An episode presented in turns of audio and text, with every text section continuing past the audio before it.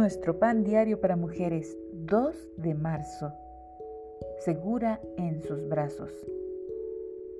La lectura de hoy se encuentra en Isaías capítulo 66, versículos 5 al 13.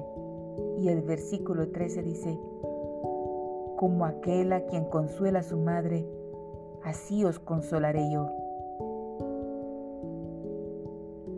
Acababan de operar a mi hija y yo estaba sentada a su lado en la sala de recuperación. Cuando abrió sus ojos, se dio cuenta de que estaba dolorida y empezó a llorar. La acaricié un brazo intentando tranquilizarla, pero solo conseguí que estuviera más molesta. Entonces una enfermera me ayudó y la pusimos en mi regazo.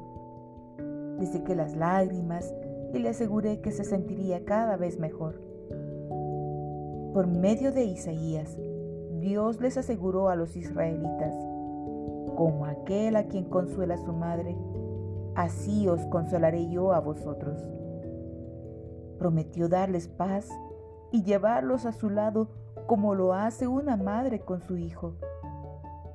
Este tierno mensaje era para aquellos que lo reverenciaban, los que temblaban ante su palabra el poder de Dios para consolar a su pueblo y su deseo de hacerlo vuelven a verse en la carta de Pablo a los creyentes de Corinto, donde el apóstol dice que el Señor es quien nos consuela en todas nuestras tribulaciones.